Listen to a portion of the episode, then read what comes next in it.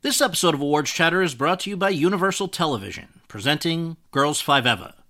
Girls Five Eva follows a one hit wonder 90s girl group who attempts a comeback while hilariously navigating family and relationships, plus the joys and pains of middle age. The show stars Sara Bareilles, Renee Elise Goldsberry, Paula Pell, and Busy Phillips. Don't miss the series critics call the funniest show on television. Girls Five Eva is now streaming on Netflix and is for your Emmy consideration for Outstanding Comedy Series and all other eligible categories.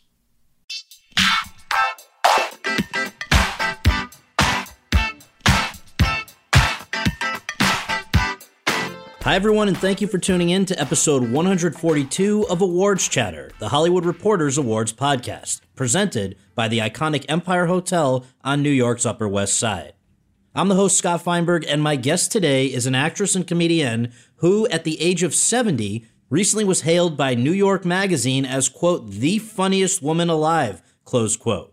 A top star of stage and screen who has two Tonys and two Emmys on her mantelpiece, the great Andrea Martin. It's not a coincidence that Martin currently is starring on TV shows executive produced by Tina Fey and Amy Poehler, NBC's Great News and Hulu's Difficult People, respectively, since her comedy helped to inspire a whole generation of women to pursue careers in comedy. She first made her name back in the early 70s in Toronto as a star of the blockbuster 1972 theatrical production Godspell, of films like Ivan Reitman's 1973 horror flick Cannibal Girls, and especially of sketch comedy as one of the standouts at Toronto's Second City Improv Club, which spawned the sketch comedy TV show SCTV, on which she was a star writer and performer. Over the course of our conversation at the Empire Hotel, Martin and I discuss a wide range of topics, among them how a woman who insists she's never felt comfortable doing improvisation wound up part of Toronto's legendary improv scene that also included the likes of Gilda Radner, Martin Short, John Candy, Eugene Levy, Catherine O'Hara, Victor Garber, Harold Ramis, and Paul Shaffer. Why Edith Prickley, a fictional network programmer turned bartender who's so old that she can remember, quote, when the Dead Sea was only sick, close quote, became her signature character on SCTV. What makes acting in the theater generally, and Broadway specifically, the thing that she loves doing more than anything else? Why, after having to miss out on playing Faye's mother on 30 Rock, she was so delighted to be asked to play Carol, a woman who gets an internship at the news station where her daughter's a producer, on Great News, the 10 episode first season of which still is rolling out, and a 13 episode second season of which already has been ordered, and much more. So, without further ado, let's go to that conversation. Andrea, thank you so much for doing this. We really appreciate it. And to begin with, we always just ask a basic one Where were you born and raised, and what did your folks do for a living? I think people often get this wrong with you. They assume you're Canadian. Mm-hmm. so I was born in Portland, Maine right. at the Mercy Hospital. How about that? There you go. And my mom and dad are Armenian, mm-hmm. and uh, well, they're passed away now. Mm-hmm. And my dad was a self made man. He only got education up to the eighth grade, mm-hmm. and and then B was a very successful grocer and restaurateur, and yeah, yeah. And growing up, were movies or TV or theater a big part of your life?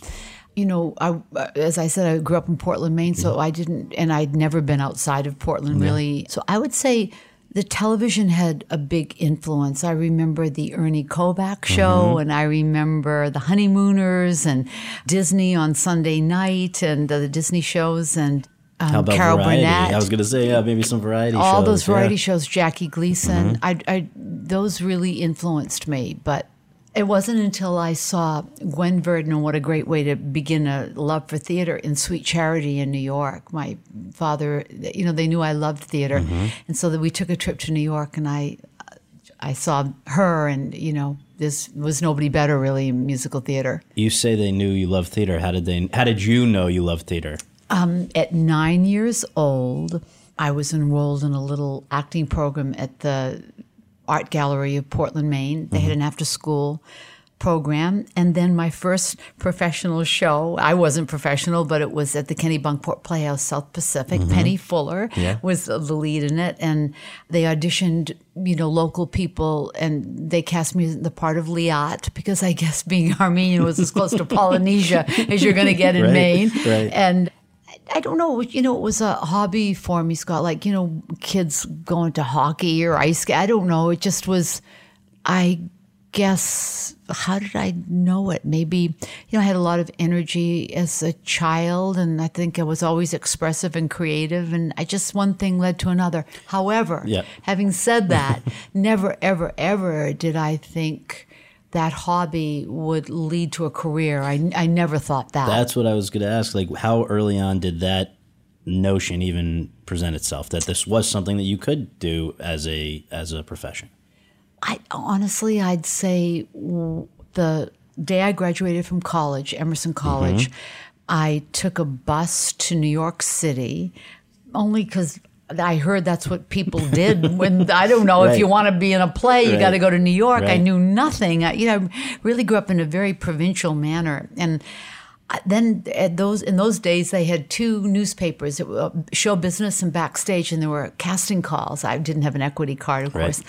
So within two weeks of being in New York and being in a sublet, and I remember it was on the Upper West Side, I got that newspaper because our teachers at Emerson told us that there were two things we had to do: read the New York Times Arts and Leisure section for the rest of our life Right. every Sunday, Right. and to get those two newspapers. And I saw that they were auditioning for your good man Charlie Brown, and I I was familiar with it because a lot of plays came through Boston, Right. and as part of the curriculum, we saw a lot of things at the Wilbur Theater and the Colonial. Sure. Yeah, and I knew I was short, and I knew I was loud, and I knew I had a personality. So I and I, I auditioned, and I got the part of Lucy, Lucy. two weeks out of college, and got my equity card. And Pat Birch choreographed it and directed it. the amazing thing about how I guess life works is that had you not fit some of that criteria, right, you wouldn't have gone out for that particular part, which means you wouldn't have then been in a touring production of it, which went to Toronto. It was a touring production of. It didn't go to Toronto, but it was comprised of Canadians. Canadians, You're okay. absolutely right, and it was an. It, the company started in Canada, but it became the national touring company in the United States, and everybody in it was Canadian except for me. and you're right, I fell in love with a boy playing Linus. His name was Derek McGrath, and after the tour ended. I think honestly, I was too scared to really audition in New York to really assume the life of an actor. And because I used to fly back on the weekends to be with my boyfriend, I was a big fish in a small pond in Toronto, and that was much more comfortable for me because Right. I, I didn't really know. Because it was really new for me, thinking, mm-hmm. well, I guess this, I guess it could be a career. You know, times were different too. I think in the 70s, it- you know, kids didn't have access to social media. They mm-hmm. didn't realize they could become a star overnight because nobody became stars overnight. So I, I didn't know how to part. I, I honestly, just one thing led to another. And I don't think it ever dawned on me that, wait a minute, I, I, okay. I think when when I got the first Tony in 1992, Yes. and I was 45 for God's sake, then I thought, okay, I guess this is uh, maybe I could have a career in the theater. Oh my gosh, But so- I'd been living in LA and raising Right. my kids, so yeah, it came very late to me. The the reality that it really was a profession. And being in Toronto, I guess because of your boyfriend, then you decided you also independently loved Toronto. You just wanted to stay there. Yes. And because you were in Toronto, I want to try to get the chronology of this right. Yeah. I before even Godspell, which we'll come to as a major thing in your life, even before that, you were working with Ivan Reitman on these on these early movies of his, right? Absolutely. So let's see. No, I don't even know if I can get the chronology right. So it, it's in, in the 1970s, Right, so Foxy 72. Lady comes out in Wait, 71. Ah. Cannibal Girls comes out in 73. And in between, in 72 is when you started, I guess, in Godspell. So, but Ah. um, probably you would have already shot Cannibal Girls, maybe. Yeah. So you would have shot these two Ivan Reitman movies, which we should note also involved Eugene Levy, right? How about that? So- Boy, our lives have interwoven for our whole life, really. but those movies, was that basically, at that point, was was the hope I'm going to have a career in film? Or it's just, this is just a job, let's do it? You know, honestly, as I said, I I wasn't thinking of career, really. I know this sounds terribly naive. I was just one thing led to another. You know, there was Good Man Charlie Brown, then I'm in Toronto. And in those days, you could walk into an agency and get an agent. And so I got an agent immediately. I think he must have sent me to an audition with Ivan. And I got the part of Foxy Lady, which Mm-hmm. Ivan has, that, that nobody can get a copy of that movie. I tried to once from Ivan. He said it's buried in the bowels That's of my, so of the, of the basement. But Cannibal Girls, by the way, Yes. is a cult, kind of a cult horror film. And Eugene and I won the Best Actor and Actress Award at the Sitges, Sitges, Sitges, I don't know how to pronounce it, Yeah, yeah. International Horror Film Yeah, Festival, which has actually become prestigious. But even then, I didn't even know what anything meant. So because you just were let's just keep plugging ahead That's not it. not thinking in terms of career but cannibal girls the thing that i think this might mark the beginning of which is which is very interesting is improvisation which has been a big part of your life is that the first time you did that Yeah, so Eugene and I, we improvised really Cannibal Girls, the movie. We improvised that movie. Um, I didn't even, how did I even? Yes, I'd never improvised before, never. I don't know. I, I don't even know how it happened other than Ivan must have seen something in both of us. We were comedic, certainly. Right. It's a comedy horror film, a scary one, Right. by the way. I, I don't I don't know. There it wasn't, really a game plan. Do you know what I mean? no yeah, totally yeah. but i yeah. mean this whole idea even of improvisation today everybody throws that word around everybody does it but and it doesn't mean they do it well but but in, for you at that time where did you even have this concept of what it was let alone do it learn how to know how to do it well I don't think that. I think that's an interesting question. I do not think the word improv was bandied about. Not until I was a member of Second City.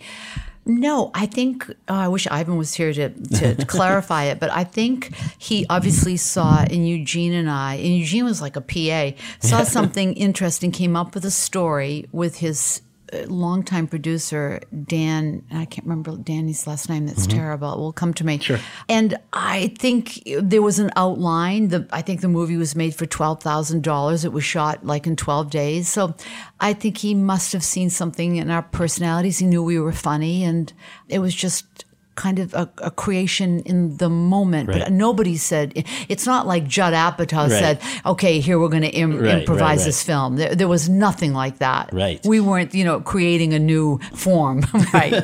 Well, so as a result of, of those movies, uh, what changed? Was that was was Godspell a result of you having a larger profile, or was it totally separate and because you just had theater credentials? How did this production, which went up in '72 and today is still discussed because of this unbelievable cast, which I guess correct me if any of this is wrong, but Godspell had opened in on Broadway Yes. in New York, Yes. and then because it was successful, has all these different Yes. Offshoots. Ancillary. Yes. So here's what happened. When uh, my junior year of college, I went to Paris and I studied the Sorbonne. Mm-hmm. And at the time, God's, well, I don't even remember when Godspell started on Broadway, but I saw it in Paris. Mm-hmm. I went, after I graduated, I was there my junior year. I studied in, at the Sorbonne, and I've always, and we can talk about this Yeah. when we talk about Pippin, but I've always loved the circus and mime. I went back after I graduated and studied with Jacques Lecoq, and I saw a company of Godspell in Paris. Paris. So it was already in Paris. It was in Paris. And so I moved back to Toronto and knew from seeing it in New York and in Paris that, dear God, the show was made for me. You didn't really have to sing or dance, but you had to have a bigger than life personality. Right. And Godspell, auditioning for Godspell in 1971 or 2 Mm-hmm. was like American Idol is today. The lines were around the block. Really? Yes, you know, yes. Even, so even in Toronto, hundred percent. A hundred. I I remember clearly the auditions because the theater was packed with young kids, uh, you know, with not very much experience. I remember Marty Short's audition. He sang "My Funny Valentine." I remember Gilda Radner's audition. I didn't know them, you know. Right. She sang "Zippity Doo Da Zippity A," you know, and I because I'm I was thinking, oh, I'm a I'm a musical comedy person. I'm going to sing something like a weird song that had nothing to do with being a disciple of Jesus. It was at 20, man, you've had it, and I'm doing bumps and grinds, and it was so inappropriate. Anyway, I didn't get the part. right? Eugene got the part. Gilda did. Marty and That's uh, Martin Short. Marty Short, yeah. And Victor Paul Shaffer. Garber. Victor Garber was Jesus. Paul Gilda Shaffer was our was our musical This is director. unbelievable. Yeah. Because at the time, though, if you listed these names, would they have meant anything to anyone outside of Toronto? no, Victor might have. Maybe. Yes, I, I, I hear what you're saying. Maybe not outside of Toronto. Absolutely. So now, of course, like this is the murderer's row of, of comedy. But and so okay, so you didn't initially get it. I didn't. No, I did not. And Eugene and I, of course, were friends because we'd done Foxy Lady. Right. He was a PA on Foxy Right. Lady, and then we, you know, the stars of Cannibal Girls. These girls eat men. That was the byline. So we were cl- we were good friends, and I, I was devastated because unlike anybody in that room who had auditioned, I literally knew that show Right. inside and out, having seen it. So two weeks went by, and I was at Vic Tanny's, which was a spa in those days, like mm-hmm. Equinox is today, mm-hmm. because I was so depressed and defeated and rejected, and I was like eating and going to the sauna and then eating and then exercising. And one day I was in the change room, and there was a announcement over the loudspeaker: "Would Andrea Martin please come to the phone?" It was Eugene, oh, wow. and he said, "Andrea." The girl who sings Day by Day was fired. And if you were having a party tonight and come to this party and just be yourself, and I think you'd have a really great shot at getting the part. Wow. And I did. And I guess I was funny and I was cast in it. So I opened it, the, opened the show. So you were there by the time. Okay. Yeah. We, we get that it was absolutely a, a big thing even before it opened. When it opened and it, and you guys were all together, how much of a success was it? It was a huge success. We ran at the Royal Alexandra Theatre, which is a beautiful old theater Mm-hmm. in Toronto. You know, really w- was a theater where all the legitimate Yeah. shows came. And I just saw Come From Away there, by Yeah. the way. Oh, I saw it cool. at the Royal yeah. Alex Theatre. Yeah, Yeah, I've seen so many shows there that have later come to um, New York. And then it moved to the Bayview Playhouse, and I, oh, I don't know how long I stayed with it. You probably know, but I don't know, a year, a year and a half. And then, and then let me see. I don't know if it closed or if I just left. I can't remember really. But then my career was really kind of taking off. I was doing a lot of commercials there and doing dinner theater. What's a nice country like you doing in a state like this with Marty, by the way. right. And I guess in 1976, there were auditions for Second City. And yeah, now let's if I got these dates No, wrong. that sounds all right. Okay, and, good. And, no, but what I want to tee that up because we're gonna. That's obviously a huge part of your life. Today, everybody knows what Second City is, even Yeah. people that are not actors or whatever, because it's it's thanks to you guys and generations that have followed. It's that's the place for for improv, right? But at that time, was Second City a, a big deal? So here's what happened. The original company of, of Second City in Toronto was c- comprised of Gilda Radner, Mm-hmm. of course, who I'd known from Godspell. And that was enough, really. I, I think this is what's important to, to Yeah. say to your viewers. In the 70s, it, w- there wasn't a big booming comedy b- group of people, right? Mm-hmm. So there was a very small group. We all knew each other. We were all cast together in the Molson beer commercials and then mm-hmm. God's. So we knew each other. And I went to see Gilda in Second City, of which she was unbelievably brilliant and wow was she amazing on stage i you know What would they probably- do? Just like a nightly, or how often would they perform? yeah. Nightly? So so Second City is um I don't know how it is anymore, but then you would um, uh, create a show from the improvisations at the end of the set show. So they were doing a set show uh, that they had written, Mm-hmm. and then at the end, so then the show ends, and then people want to stay after. If you wanted to stay afterwards, you could see the actors that just sh- did the show improvise. basically they're going to do it whether or not anyone's there. Because it's, it's, is that right? It's like their exercise almost. Well, you know, it was a cool thing to do, Yeah. right? People liked it. It was a, it was such a different time, and nobody really knew about these shows. Now, on every corner, Right, there's an improv right. thing, right? So that was the only place. It was it was it was a very uh, mixed with the, the rock scene, the, the rock and roll scene there as comedy, and Mm-hmm. rock and roll started out kind of. Uh, they were they blended very well together. So we'd get that audience, that those kids coming in the rock world there, Carole Pope and oh, so many Yeah. other people, and we'd get lovers of comedy, and and the theater maybe was a hu- 150, 200, so it was always full. It was a really hip place to go. And so you go and see it because Gilda's in it, and, and Yeah. near the beginning, which so because they they even preceded Saturday Night Live. Right? Yes, yes. So what happened is the company. I'm sure I'm going to get everything wrong because I can't remember anything, but it's going to be approximate. Yeah, yeah. So Bill Murray and Brian Doyle Murray were part of that company. Um, Dan Aykroyd was, and when Saturday Night Live started, Mm-hmm. those people were the original in the original company and then there was nobody at second They city stole them away yeah yeah a lot of the people from second city in Right. toronto yeah and so then they were looking for cast members and I was doing What's a Nice Country Like You, Mm-hmm. and uh, one of the, the director, Sheldon Patinkin, came to see me. Okay, not to come to see me, came to see the show, Right. and then the next day asked if I would audition for Second City, and you know, as I said, I was just kind of going along, sure, or whatever.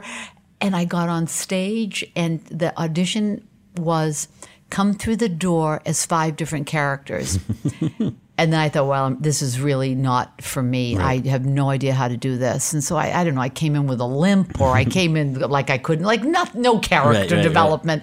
And I got it. I got the thing. and I, and you know, I stayed with it for a long time. That went to SCTV, but I've never been comfortable improvising, although I've done it all my oh life. Oh my god, Yeah, that's yeah. amazing. Yeah. So, so basically, maybe what they res- respected there was that you were willing to try it, even though you weren't necessarily comfortable, right? Well, I think what it seems to me people that are successful Yeah. in Second City or in improv are people that kind of or, organically funny Yeah. or have personalities that so I certainly had that and Mm-hmm. uh, you know I observe the world and with humor I think or or my go-to place is humor if I'm Right, scared and I was scared all the time so There I guess go. yeah we had Eugene and Catherine on t- on this podcast when they were promoting Schitt's Creek. Oh my God. Uh, and that was fun because we you know went over some of similar territory here, and so people who listen to that should definitely listen to this, and who are listening to this should listen to that. But one of the things that Catherine said as she recalled about the way Second City worked was something about you're supposed to say yes and in Mm-hmm. response to so is can you talk about what that actually means that you have to just be open to whatever's thrown at you Yeah, so the way you, and by the way, I think Catherine O'Hara, I don't think there's anybody better doing improv. She and said the I, same about you. Oh, that's crazy because I, you know, not, but we were good together Yeah. and I, I just worship her. And that show is so funny. Mm-hmm. And I worship, you know, they're all really, really close friends after Yeah. all these years. I think that's the great. remarkable Oh, thing, so really. nice. Yes. So, you know, the way to keep a scene alive, obviously, is saying yes. Like if you ask me a question right now, well, you can ask me a question. Let's Okay. try one. Okay. when will you next be on broadway or will you be coming back to broadway I don't know. and that kills the conversation Yeah. yes So if I said, yes, of course I'm going to come back to Broadway, um, I'm not sure when that's going to be, but I'm going to definitely, uh, Right. and that, yes. It so just you, keeps it You just keep it alive. Right. You know who's uh, great at that? Whose line? They're so great. I mean, that they keep that show alive for like an hour by saying yes to the most outrageous Right. things. They're so skilled. It's a really interesting show to watch. I think when you want to Yeah. see a great improvisation with really you, skilled performers. it, it yeah. just feels when you're doing it though that and, and this is actually this is really in light of pippin this is going to be a funny metaphor or comparison but does it feel like you're out there walking on a tightrope essentially Yeah, it's a different skill, right? I mean, one's really physical and one's all mental. but just the idea that it, you, you, Walking you, without you gotta be quick you gotta Yeah. be agile Yeah. and you gotta be, you gotta have some innate ability Yeah, I mean, I guess it doesn't feel like so much life and death, like I could right, have right, fallen right, from right, my right. partner's arms, but. What did, what did I really think when I was doing it? Yeah. Here's, here's what I thought that I'm surrounded by people all with different uh, comedic abilities. And John Candy, you know, I work with him on stage, and, and Dan Aykroyd, who was brilliant at the songs that we would make a song, which was an improv. And John Candy was always brilliant with character improv. So I guess I thought very early on, I'm never going to be great at this, but here's where I'm really going to be good. Once we come up with the scenes, I know that every night when I do the show, it's going to be it's I'm going to be good at that because I took acting very seriously, more seriously than improv. So I guess I must have signed off on the fact I don't have to I'm never going to be as great as they are. I'll do the best I can. I'll try to be funny and I don't know, it didn't feel competitive in a strange right. way. Yeah. Well, did did things start to feel competitive as a as a group when I guess in 1975, I think Saturday Night Live, as we refer, so they now start taking off, Yeah. and so all of a sudden you've got easy access for the whole world to go on a Saturday night and just get this stuff for free on their television. Mm-hmm. Did- was that almost an existential threat to? Second City, and did Second City? It was the response. We need to do our own version of this. So the answer is uh, yes to the 2nd and no to the first. Okay. I, I, you know, we were in Toronto, right, without any real sense of what's happening in uh, New York or LA or, and that's how we did SCTV actually, also with no, in a vacuum, kind of in a bubble, right. I think what happened is the success of sorry. Night Live became evident, and then CBC, Canadian Broadcasting Company, and Andrew Alexander, our producer, thought, huh, maybe we'll do our own version. And that's how SCTV Because you began. already had your we cast already had up our and company. running. You got it. so SCTV for for for a reminder for folks, this was four camera sketch comedy show shot in an underground studio in Edmonton, organized around a fictional bad TV station in Melonville. So we're gonna the decision's made. We're gonna do SCTV. How does that affect your day to day life? Does this mean that you're no longer doing Second City, or this is on top of Second City? Did some of people from Second City go over and do this and not others? How did it actually affect people's lives? Boy, I wish Marty Short was here, who has a kind of one of those uh, memories that can remember what I wore in 1972. Wow. Let me think about this. I think here's what I do know. When we were shooting Second City TV, SCTV, I was performing at Stratford. I was doing Candide at Stratford um, Shakespeare Festival, and I was also doing Private Lives with Maggie Smith and Brian Bedford. God. So I would do a show and then commute to Toronto. So, you know, my heart was always in acting, right? And Oh my goodness! So I can't remember so much of the details. I I know some of the sh- scenes that we did in SCTV came from 2nd City. Um, certainly, uh, Perini Sclerosi and English for Beginners. Dan Aykroyd and Val Bromfield created uh, that piece, and Edith Prickley was created on stage. Will- Um, this is your most frequently played character for that, that Yeah. of yours Yeah. on the show. But but so you go over your people that were in Second City who now were a part of Second City TV, SCTV.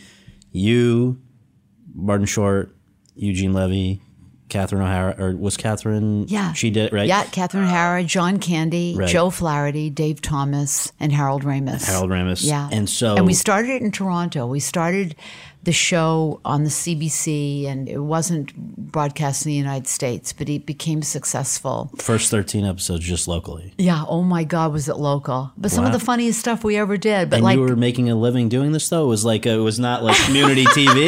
No, well, because when you say thirteen, love when you say locally, I don't know if I like you Oh. know because you're and you're also working all this other yeah, all these other jobs. I can't believe it. Yeah, yeah, yeah. We were making a living because you know it was Toronto in the seventies. You didn't have to be making a lot of money. Now it's like one of the most expensive God, cities in the yeah. world. But you know, we roomed with each other, Right. and but we were we were getting paid. I remember getting paid well. Yeah. I, I never, yeah.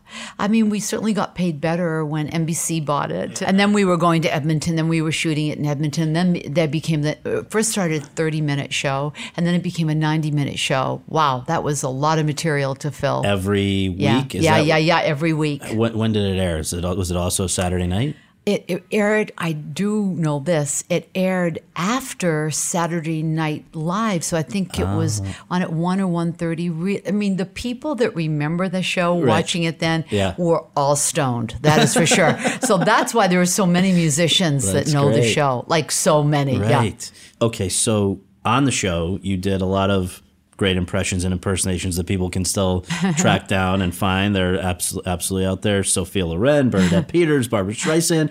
But as you referenced, the one that I think was the most frequent was Edith Prickley, Yeah. who was network programmer turned bartender who is so old she can remember quote when the dead sea was only sick close yeah, quote I don't want to. Wait, I got to remember some lines here. Yes. Yeah, I walked into the walked into the hotel. I saw some animal activists out there. They said to me, "Edith, do you know how many animals had to die so you could wear that jacket?" I said, "Do you know how many animals I had to sleep with to get it?"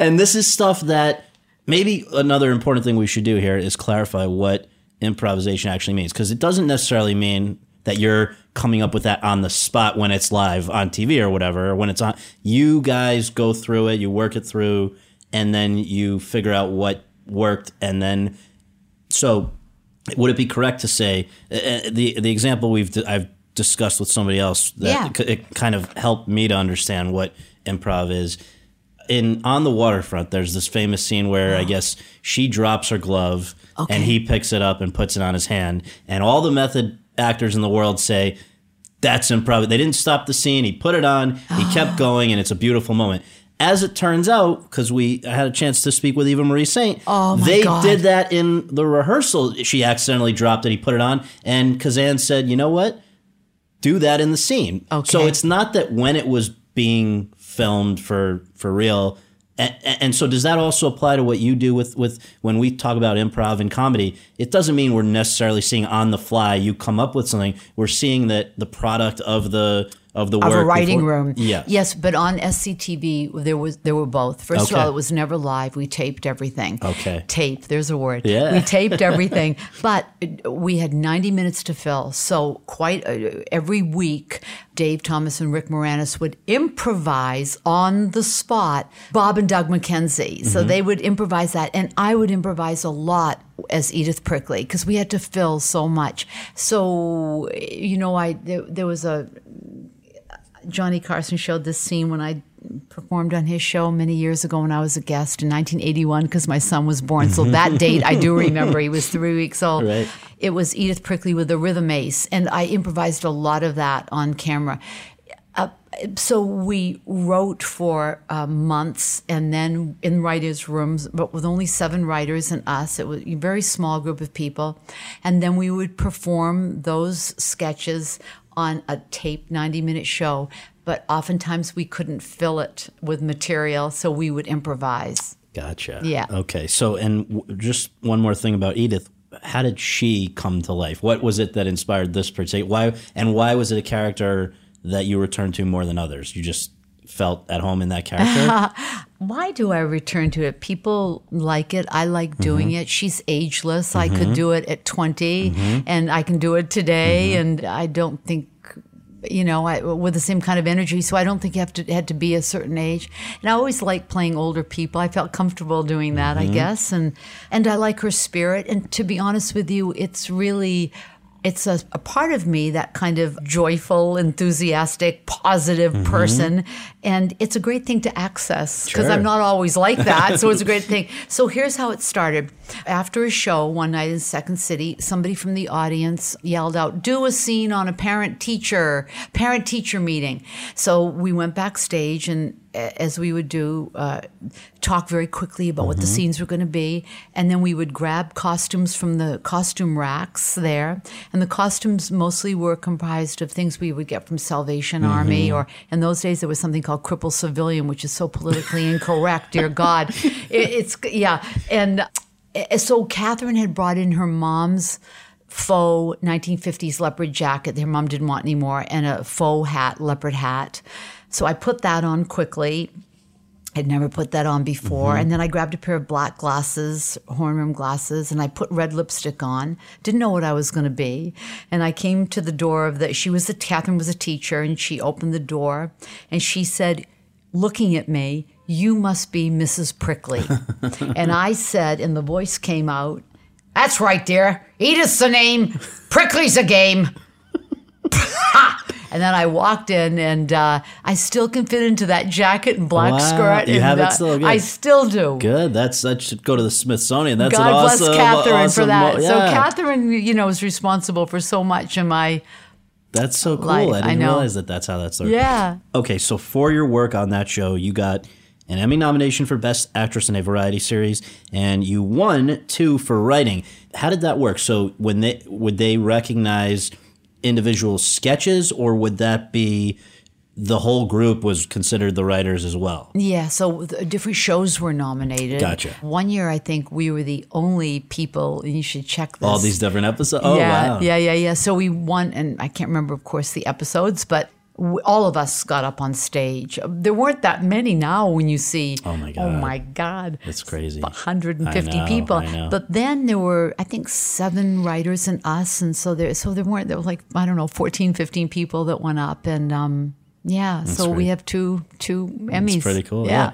One last SCTV question is I'd love to try to pinpoint what what it was that made that show Mm-hmm. so special. And I know that for you, this was also a challenge, not because there were a lack of things that made it special, but I remember reading something about your memoir, how you saved that chapter for last because you want to, you know, get that right. And I think you actually consulted with all the others who were part of it. And so, what was it though that looking back now with what is it like 30 40, oh 40 my gosh, years. 37. Well, the last show was 1983, right? it's So we started while. in 76. Yeah. I mean, We're talking about doing a documentary, but we all say, well, nobody will be alive that remembers the show because it was like over 40 years no, ago. I mean that would be amazing. But but as you remember your experience, Yeah. why was it?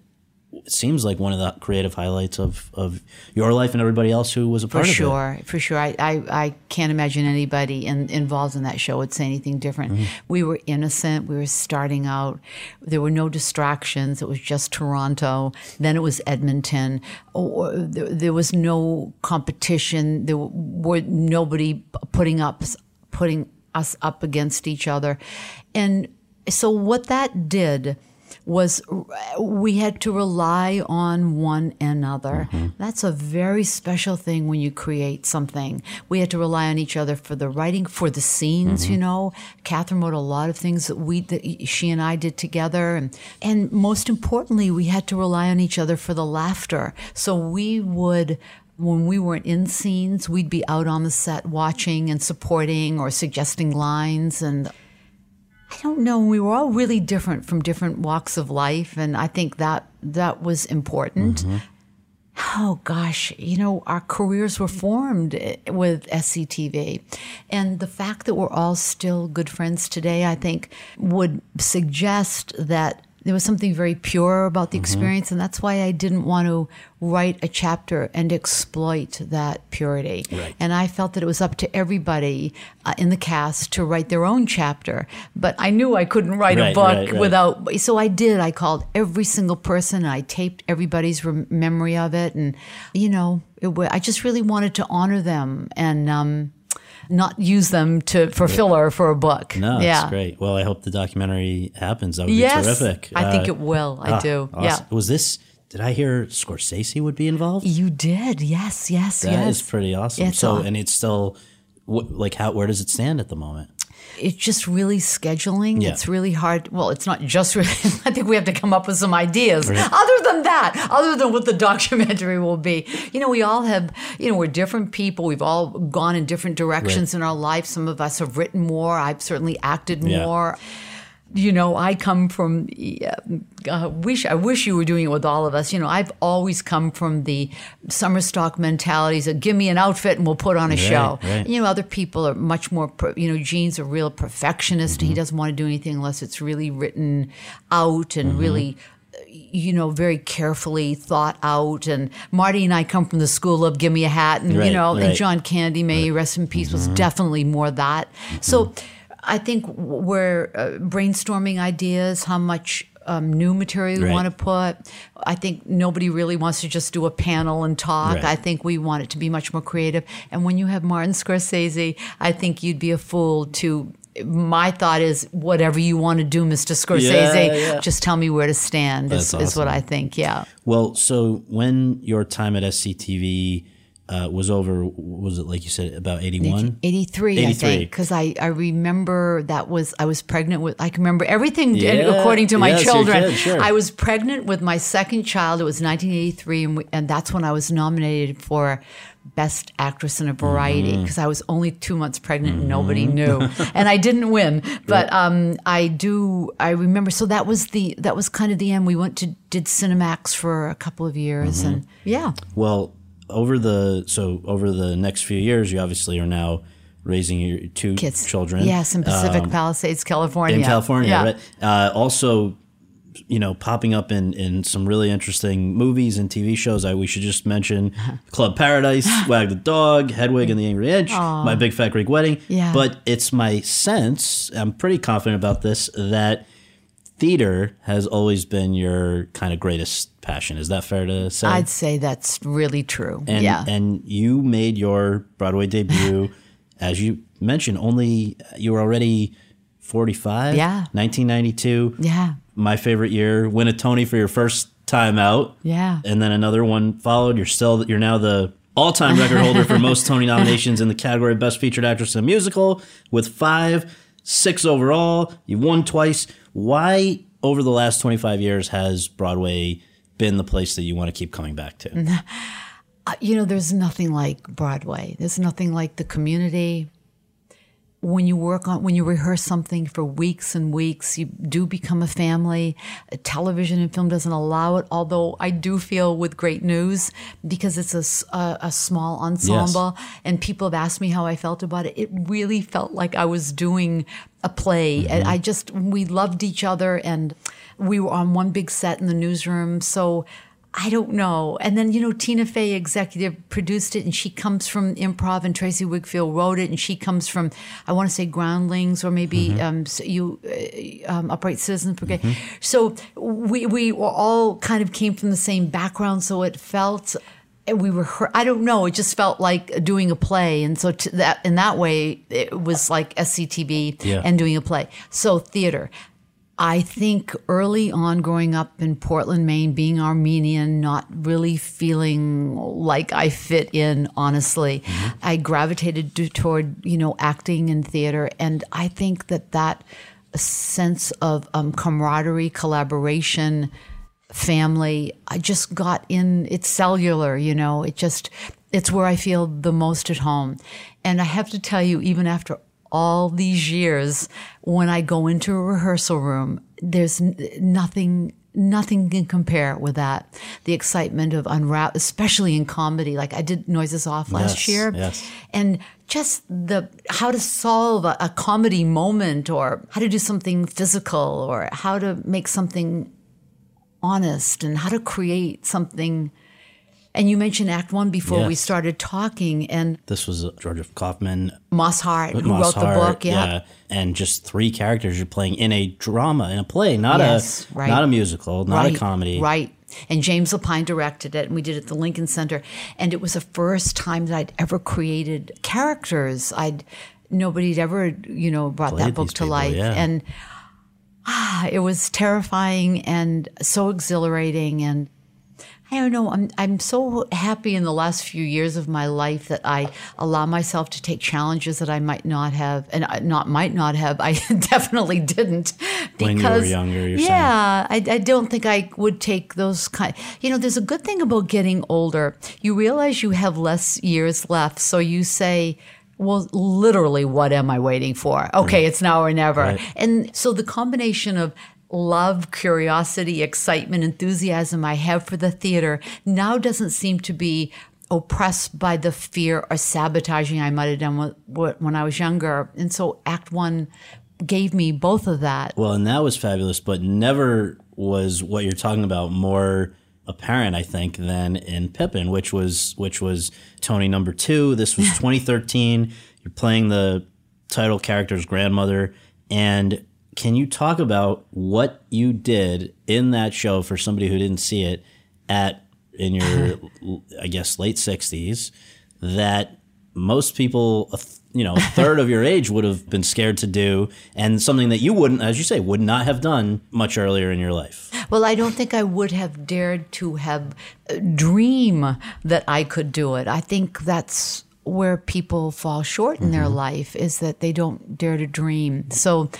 when I was offered the part of the grandmother in Pippin and Irene Ryan had played it originally, the that number Time to Start Living was a what do I want to say a specialty act, I guess, right? And and so I Diane Paulus offered it to my agent called me and I said I want to speak with Diane.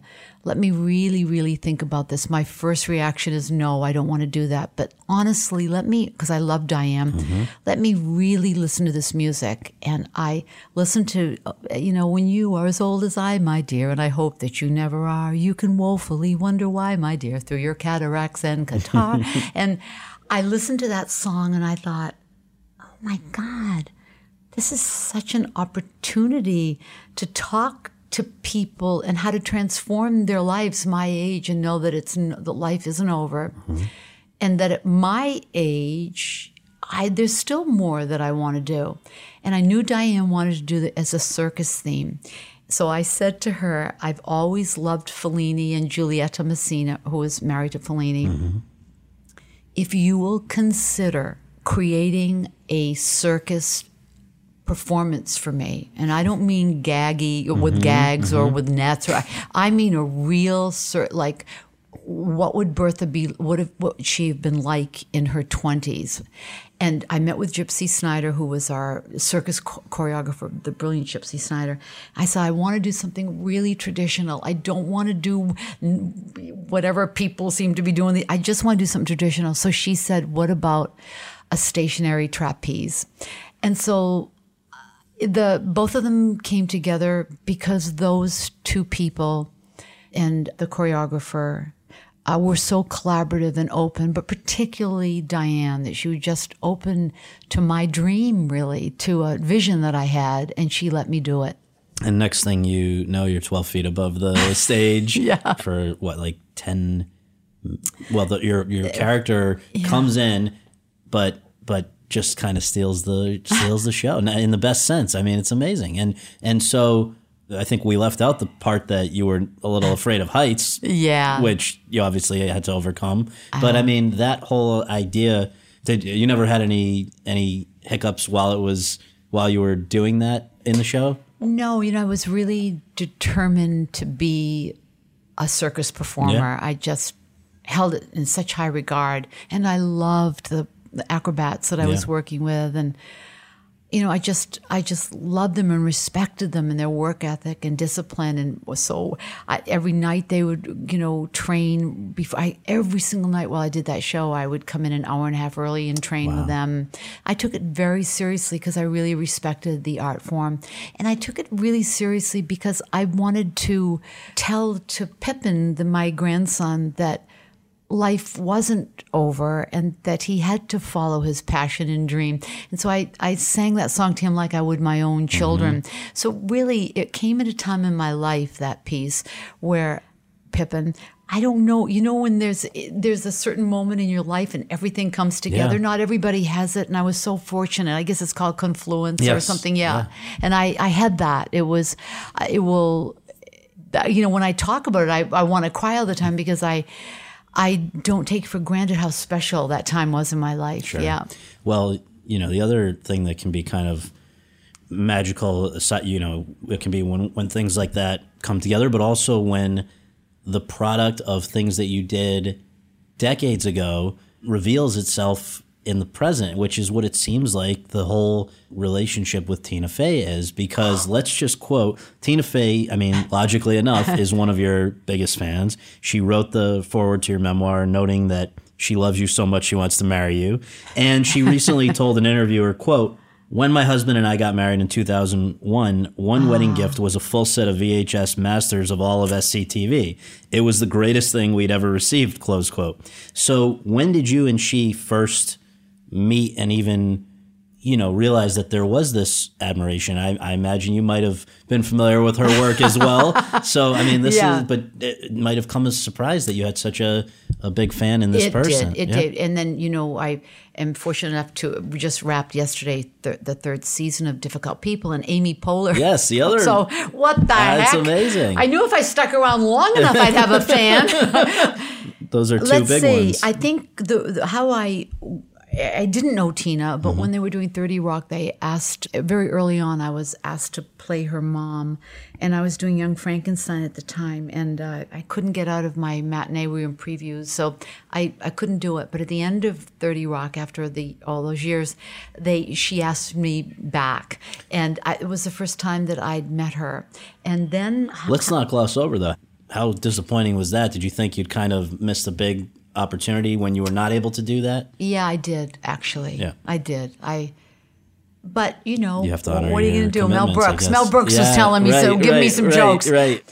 Over the years, so many of that generation um, um, of a comedian, the Judd Apatow and Amy Mm-hmm. and Tina and oh gosh, I, the younger generation, I guess Jimmy Kimmel and Mm-hmm. Marty keeps reminding me that so many people grew up with Bill Hader. So uh, Conan O'Brien is a huge fan of SCTV. SCTV. Yeah, so that generation grew up with SCTV, and I, you know, I will just keep saying that we had no sense of anybody watching it. Again, we were in the bowels of the Mm-hmm. Theater in Edmonton, a Right. TV sta- so we didn't know. So it nothing. It wasn't a reality that anybody was watching, nor did I think that these gifted people would. So I guess in my heart, I believed that at one time, after hearing this for many years, that I would work with the people that had been coming up to me saying, "You shaped our comedy career, you shaped our life," and so I'm so lucky to have, to work with two of those women now. Because right now, obviously, the you, you know what had been the slightly missed opportunity with 30 Rock now manifests itself with the opportunity of great news. So let's just say Tina and Robert Carlock, who both were the the EPs of that, are the EPs of Great News. It's Tracy Wigfield, Wigf- who Wickfield, uh, yeah. had been also involved with 30 Rock. She's the, I guess, the, the primary driver of Great News. Can you talk about how you first heard about Great News and, and if it immediately appealed to you in the same way that, you know, you, you saw that there was something you wanted to do with 30 Rock? Was this a similar kind of thing? You knew right away or maybe not? You know, oh, so over the last few years, Tina and I had socialized. We, we Seth Rudetsky is, uh, Yes. um, yeah, and then I asked Tina if she'd read my book, and generously, insanely generously, because we really didn't know each other that well, she read it, and I know she read and gave me those beautiful quotes. So we had, uh, you know, gotten to know each other socially, and then she called me and asked me if I would uh, meet with Tracy Wigfield at Cafe Luxembourg because Tracy had an idea for a show, and I said, "Sure, 100 percent. Mm-hmm. Gosh, yes." I met with Tracy, loved her. She told me about her mom, the relationship with her mom, Which is the inspiration. which for- is the yes. inspiration for the show great news and then tina and robert joined us and they you know were very general in their discussion of it i didn't know what was going to happen but they had a ball at brunch and then two months later i was offered the part the script was hilarious. It was hilarious. It was I how could i ever turn up a part like that? And then i met her mom and i was even more inspired. Right. yeah. Because her mom, from what I understand, would show up at the set of Thirty Rock Yeah. and whatever, and just and and just you know there are certain lines in in this show where again just to you end up joining the workforce for the first time in your 60s at the same place where your daughter is is working and there's obviously some clashes about that but one of the lines was quote i quit my job to raise you. You're all i have in the world. Well except for your father but he's boring. So i mean there's stuff that i think it's great because it will play with uh, many with multiple generations of people and it's just funny is funny no matter what. But how do you like the whole idea though of as somebody who is used to doing a movie where you go in and you know, all right, it's going to be 24 days where today we have to do this and then tomorrow we have to do this. And you get through that versus theater where you know I'm going to be doing more or less the same thing for hopefully months and months. Here, the lifestyle of doing a sitcom Yeah. where I think season one ends, ends up being 10 episodes, Yeah. but you know, it's gonna it's now gonna be continuing on. Do you like the requirements and demands of of that type of a schedule that the, the type of schedule that comes with it?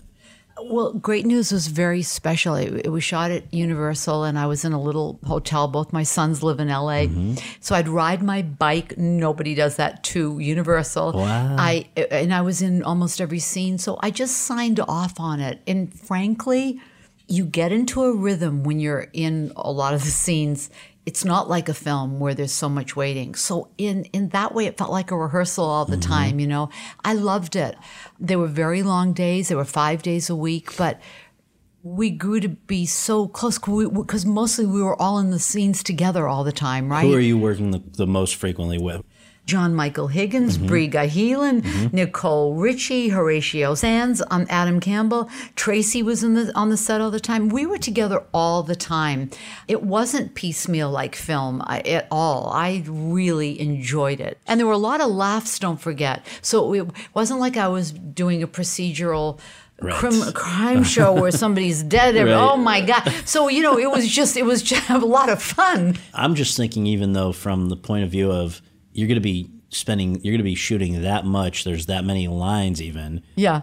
I, again it's i wonder if it's a different learning process than when you're doing a show you learn your stuff before it goes up you know before it opens and you make sure you maybe grow into it a bit i would assume. Yeah. with film you know it's you've got you've got maybe however many scenes in a day but here it just seems like the volume must be more than what what you're normally having to deal with. It, it's true. And I think you really bring up a good point. Look, I don't want to kick a gift horse in the mm-hmm. mouth because I love doing sure. great news and I love doing difficult people. You know, as an actress, for me, you know, I, I it's more I don't second guess myself my, as much in theater because we've had a six week or 10 week rehearsal period. And so every night it, it's dependent on the audience reaction if it's a comedy, but I really am in the character. I know the lines. So it allows for more exploration on stage, right. adjusting something according to uh, the moment in the moment. And I don't have that doing television, especially the way television is done now very quickly. So it's a different.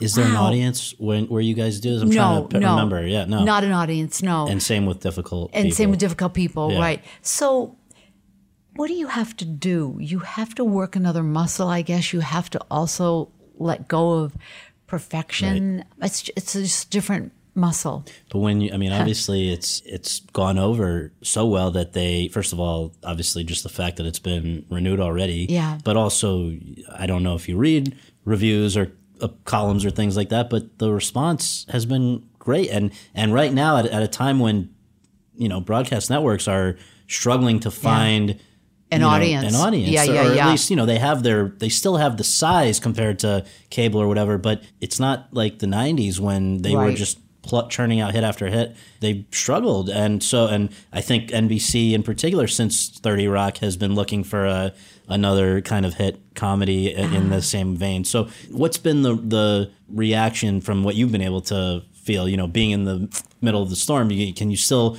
are you still able to appreciate that people have really responded to this? I, I, you know, it's it's certainly new. We've only had five shows or five shows on the air, right? I think people genuinely like it. I think look, I think it's funny. I think there's really funny jokes in it. I think like anything you know, it's going to grow. It, as as I say, maybe this is our rehearsal. Mm-hmm. Do you know what I'm mm-hmm. saying? Yeah, I mean, it, yeah. you know, you don't forget when you see a play on Broadway, they have either workshopped it, they've been out of town.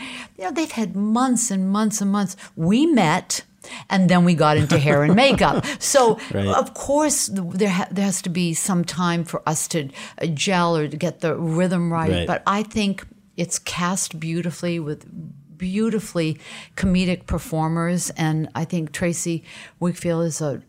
She's 33 years old. She, she Tina Fey was her mentor, and she learned well. Mm-hmm. Very gifted. So.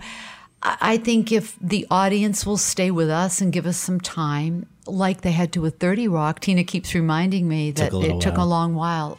Of Seinfeld, so many shows. Yeah, that almost didn't make it, Seinfeld. It's amazing. But you know, audiences aren't like that anymore, and they want it instantly. And, and so do I, by the way. Mm-hmm. I'm, I'm, everything is just quicker. But I think God bless Bob Greenblatt for giving us 13 more shows. And I think there's something, as you say, diff- different demographics, daughters who don't, who are annoyed by their moms Yes. and moms who are codependent with their daughters. And I think the television station's a great workplace. And uh, I don't know. I, I have high hopes for it. I think, but I'm only looking at 13 shows, not thinking past that. Right, right. Well, so one final question is this. There are now probably more female comedians, comedians, I don't know what the right term is these days, but Yeah. than at any other time, more famous working female comedians than at any other time that I, I'm aware of. I believe that's the case. Would you, before we move any further, do you think that's an accurate premise? No, are you talking about uh, actresses that do comedy? You're talking about stand up? I would say I think I would say across the board. I think you know when you think about stand up, you've got you've got your Amy Schumers who have Yeah. started a whole wave of people on TV. Yeah. You've writing Mindy and Kaling and- yeah. and Tina and Amy Yeah, and all those. You've got even with late night, it's not enough, but you've got Chelsea Handler and you know just people making. Yeah. Regardless, it seems like it's moving in a positive direction there, and a lot of these people, as we've said, are people who credit you and your generation with kind of trailblazing for them.